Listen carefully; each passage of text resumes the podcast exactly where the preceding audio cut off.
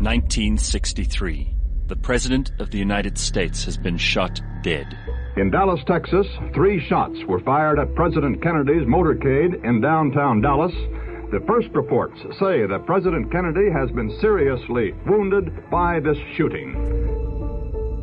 The flash, apparently official, President Kennedy died at 1 p.m. Central Standard Time, 2 o'clock Eastern Standard Time. John Fitzgerald Kennedy has only been president for three short years.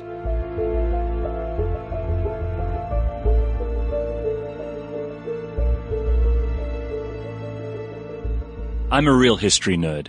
I read history books all the time. I watch period pieces and dramas. I love imagining going back in time. In fact, that's what my dreams are made of.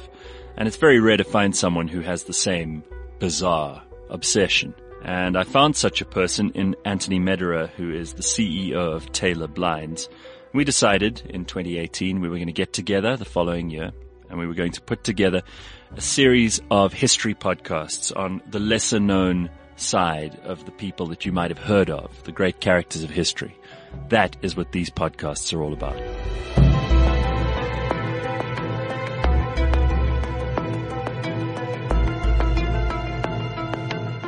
We're going to skip ahead to last century, a man who has also left his mark on history, someone who I think every American knows the name of, and most people all over the world have come to know the name of, mostly through the manner of his death. But John F. Kennedy, or John Fitzgerald Kennedy, they called him Jack during his life, was President of the United States. That was primarily what people knew him for, but we'll look into his history in a little bit, and I suppose also the family and the circumstances around that very conspiratorial death in 1963. Yeah, it's an incredible story of the Kennedys and uh, started, I think, obviously from Ireland right mm-hmm. in the mm-hmm. very beginning. And I think extreme, extreme entrepreneurship on both sides, actually, on Joe's side and on Rose's side. It's incredible what they did. And then by the time it, it reached Joe and when they got married, they were extremely wealthy. Mm-hmm. So none of the Kennedy children wanted for anything. They weren't uncontroversial. They were, first of all, Catholics, and in America, that's a minority religion. They were also, they made some of their fortune, at least, off of bootlegging during the Prohibition, which is where you sell alcohol even though you're not meant to. And uh, Joe was a bit of a Nazi sympathizer. If you go through his his notes, messages, and his letters he would send to people during his time as ambassador to to Britain. So not uncontroversial. Definitely not. Look, the damage was done uh, when he was ambassador, and he really didn't want America to go into the war. And obviously, he was protecting his own interests, you know, capitalism, and he didn't mm-hmm. want want that. But then he supported it. He gave it his hundred percent, like all Kennedys do. In the beginning, reluctant, and then they give it their 150%. But by then the damage was done to Joe already, his reputation. Well, he always wanted one of his children to be president. And his first and best hope was his eldest son, Joe Jr., who was killed during World War II. And the dream of, of being president was then relayed to Jack, who was the second born son. He wasn't a great specimen. He always had back problems. He wasn't as strong as his older brother. He was certainly clever, and he did go to to war. He was a naval reserve officer, and he quite famously said when he was honorably discharged the full rank of lieutenant and asked why he became a war hero, he actually joked, er, uh, it was easy. Uh, they cut my PT boat in half. so he became a war hero and it helped him obviously to launch a campaign mm. for president, but it was really his dad's dream. Yeah, 100%. The interesting thing was he had massive heart. He was weaker, as you said. He suffered from a lot of illnesses when his brother used to beat him up when they were young, he used to always fight back, come, come, come at him, come at him. And as they started growing up, Joe Jr. and Jack were extremely competitive. And Joe Jr. was very, very upset that Jack somehow weaseled his way into being in the war before he did. So he was posted out in the Pacific. And then he was even more traumatized and upset when his PT boat got cut in half. I think he got the Purple Heart. So yeah. the only American president to get that. So, so he, he was very upset and that's why he kept pushing, pushing, pushing and ultimately taking that fateful flight, Joe Jr. It was actually totally unnecessary because they'd already achieved it via the army and he took a flight where the plane was completely full of bombs and he had to parachute out and it went off way before they were supposed to get to their target. Hmm. So it was actually very sad, but he was driven so much towards being the top in the family. Yeah, they were competitive and they, they weren't always the luckiest people either. I mean, the eldest daughter, Rosemary, was very controversially lobotomized eh, when that procedure was only just being experimented with because she was uh, mildly retarded and the parents were embarrassed and uh, they decided to send her off to an institution. I think she only died in the 90s. Partly her death and and her very sad story is what got the Shrivers so involved in starting the Special Olympics. And because Maria Shriver, their daughter, eventually married Arnold Schwarzenegger, that's why he's involved in the Special Olympics like he is to this day. This also gives a bit of character here. If we look at how the family visited Rosemary. It shows the heart of Joe and Bobby for that matter. And then I think it was Jean, Maria's mom. Yeah. Um, they continued to visit. When she was put in school, Joe used to always come and visit. When she was in a special school, they used to come visit. Bobby was also attentive. So they had that side of them. They definitely were a very, very strong family unit. They had compassion. They definitely had compassion. So how did it work? I mean, Joe, obviously the father now, paid for the campaign because they had lots of money. But he had this burning desire to get Jack in there and he even engaged with gangsters and whoever he needed to to get the votes that, that Jack would need to, first of all, get the Democratic nomination and then to run against Richard Nixon in 1960. Bobby ran an incredible campaign. He didn't want to, once again, Kennedy, but then when he did it, he did an incredible job. Dad's money, seriously, seriously rich the charisma, that million dollar smile, great orator, you know, all the ingredients to get him across the line.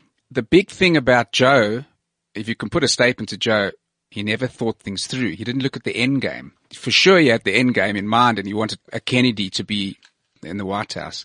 But the challenge for him was he didn't look at the consequences. So he riled up the CIA, he riled up the mob. He had supposedly a history with the mob for many, many years, and that supposedly as well, that kicked him to a new level in terms of wealth. But he didn't think things through, and I think that, that came back to roost, um, especially with his children. They wanted their favors repaid. 100% right. Speculation, yeah. Gareth, but um, yeah. Well, he was the first president in a very, very long time to have been assassinated, and we'll talk about how that happened in a short while. But he was also the youngest president. He was the youngest man elected president at age 43. He was also a Roman Catholic, as we said, only Roman Catholic president in US history. And then he became president and had to deal with what was probably the sharpest end of the Cold War. Uh, Khrushchev was on the ascendant in Russia. Russia was really trying everything it could to force America's hand to try and break the situation into a perhaps a, a real open hot war. Berlin had been cordoned off by that stage, Kennedy was making speeches about freedom and democracy and doing the Berlin airlifts, uh, making sure that very much needed supplies were dropped into West Berlin. The Bay of Pigs took place, mm. which was controversial in Cuba. America obviously didn't want Cuba to become a communist country. By that stage, it had become too late. And the Cuban Missile Crisis unfolded, which was fascinating because Bobby and Jack had to steer America away from a nuclear war. Yeah, that's correct. At that time, and probably even now, people thought somebody's going to push a button and we're all dead. It was that scary. And that's how tense it was. And I think that was one of his finer moments. But during that period, I mean, there was things that happened during the previous presidency where they agreed that the CIA is going to do something. They need to support the rebels when they get to the beach, when they're coming into Cuba. And this is just prior to that. At the time, the CIA explained to them what that was, and apparently he refused to give the go-ahead for America to back it up. He said it's going to cause a massive international inter- problem. Exactly. So he backed out of it, and I think that was one of the little ticks they put in the book. Well, his big enemy in the system was J. Edgar Hoover at the FBI Correct. as well, who didn't Correct. approve of him for various reasons. Um, but but he, he did some very interesting things in his short term as president. He really only had three years, and he founded the Peace Corps which was a big deal. By the end of his presidency, a 70% approval rating, which was the highest, according to that. Gallup, of any president that there ever was. He did an enormous amount for the civil rights movement. At that stage, Martin Luther King and his brother Bobby was, was also instrumental in, as Attorney General, making a lot of those civil rights legislation, starting to put legislation. Yeah, they, they, they started to make a lot of progress with respect mm. to sorting out the very big racial inequalities in America. It was all put under the, the heading of civil rights. And, and obviously there was a lot that happened outside of the White House, but the White House was quite supportive of that movement. He did appoint a lot of his people. And Trump gets accused of this today. Hmm. The people he trusts, his own deputies, his own lieutenants, into the White House, into his staff. They were kind of old school Kennedy family friends who were brought in to be his main advisors. And he brought in lots of women. He had girlfriends, Hollywood Ah, I girlfriends. see what you mean, talking about that. Oh, yeah. That's why, yes, of not course. not women into yeah, uh, okay, positions okay. of authority, but, but, but that's what J. Edgar Hoover had over him. That was a scary part. that's it. He he had Inga Arvad, he had Gene Tierney, he had Marilyn Monroe, Judith Campbell, Marlene Dietrich. Apparently, a lot of these women. Um, we're not really sure of the details of a lot of this because he was such good friends with people in the press that they would cover up for him. And of course, J. Edgar Hoover did not like this, and he re- received regular reports about Kennedy's indiscretions and liaisons with all these women. His bodyguards, Gareth, he told his bodyguards, look, you need to go out and get X, Y, and Z for Yeah. me. He, you couldn't satisfy him with that on that side of his life. Oh, he had lots of needs. But there was just one interesting point. We're talking about the Russian president.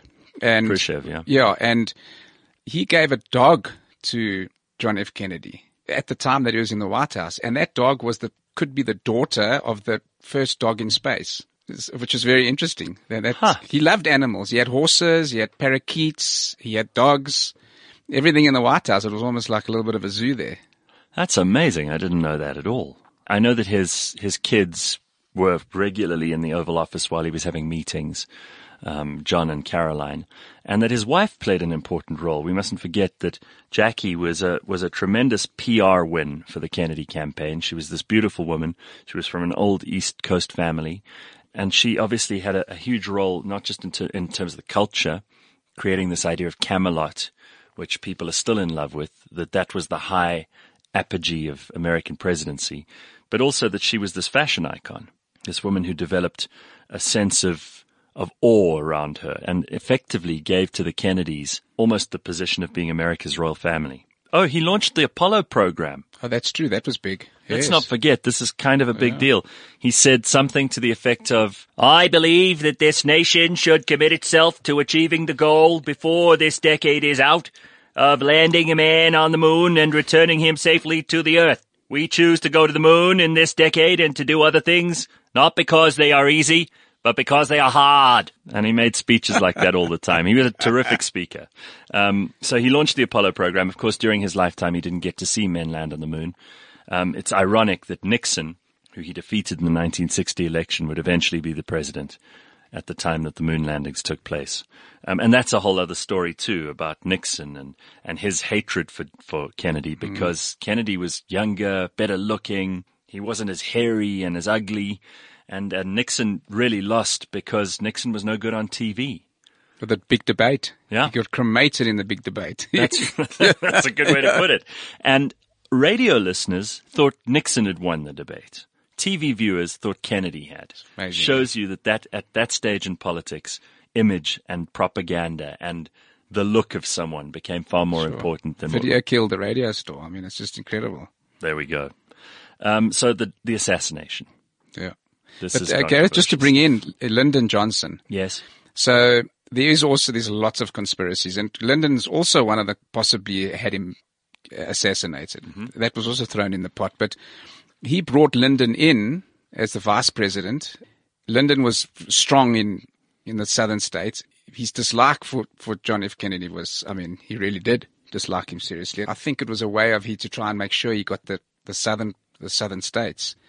And right at the very end, Bobby went to, because he wasn't sure, Bobby went to Lyndon just before and said, look, we're not going to make this appointment. So it got quite hairy in the end just before um, he was appointed. Then, then Jack went back to him and said, no, it's a done deal, you're in. So there was quite a lot of, I'm sure there was a rift developing. So who knows which conspiracy or whatever happened that day in Dallas, but there's so many players that Dealey you can Plaza. speak to. It's incredible, yeah. So of course he was he was shot. Um, they say that there were three or four shots fired, and you can watch the JFK movie. They'll tell the story much better than we can. Um, but there are a number of conspiracy theories around who actually pulled the trigger and who fired the shot that killed him. Um, Harvey J, uh, Lee Harvey Oswald was was eventually convicted. And before he could really stand trial or own up to anything, he was killed by Jack Ruby, who was then also killed. So there's this very complicated line which prevents us from getting the first-hand evidence from the people supposedly behind the Kennedy assassination. And his mythology has only grown since then. He's buried, of course, in Arlington National Cemetery and his family continued to have an influence in American politics for a long time. Ted died only a few years ago, his youngest brother Edward Kennedy, as a senator, and for a long time the, for all intents and purposes, the symbolic leader of the Democratic Party. The Kennedys, without a doubt, some of the most important people, and particularly Jack as president and as the family leader, the most important and influential Kennedy. But he never really had the, the love that all of them craved from their dad. Mm, that's very true. He was a grumpy old man, and, and he ended up dying after a, I think his third stroke. After Bobby died. Yeah, and after after Ted had the Chappaquiddick incident. Oh, that's right. Yeah. The guy had a really, really awful, Sure. ignominious end, Joseph, Yeah. and got to see more of his family killed than any father should want to have have seen, and uh, obviously a, a miserable ending for him. Yeah. When we're talking about the womanizing of, of Jack Kennedy, and you mentioned Marilyn Monroe, really believed she was going to marry Jack Kennedy. And um, she was 100% convinced, and the pressure started to build. And so Jack got worried. Um, J. Edgar Hoover was on his back. It was a very difficult time, so he cut it. It wasn't good for him at all. It was hurting his pre- presidency to such an extent that Jackie, who knew about these indiscretions, and she never said anything, but this one she actually came forth and said, you need to cut this. This is hurting your, this is hurting your reputation, your career. Didn't Marilyn Monroe also have an affair with Bobby? Yes, correct. So then, then often, but Bobby got the, the second hand, I don't know how to say it, but it was Sloppy seconds. Yeah, exactly. And then Jack would, and then Bobby would get it and he was, seemed to be very happy with that. And yes, Marilyn Monroe was, um, she started getting seriously emotionally at- attached. And so he needed to back off. He had to tell her to back off. And uh, not too long after that, she died of an overdose. I think it was in a, in a house in Hollywood, but Yeah, not suspicious at all. no, not suspicious at all. So that could be something definitely there.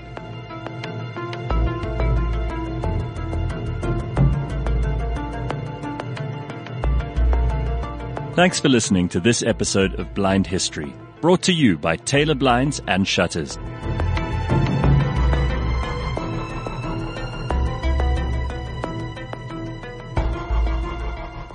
This is CliffCentral.com.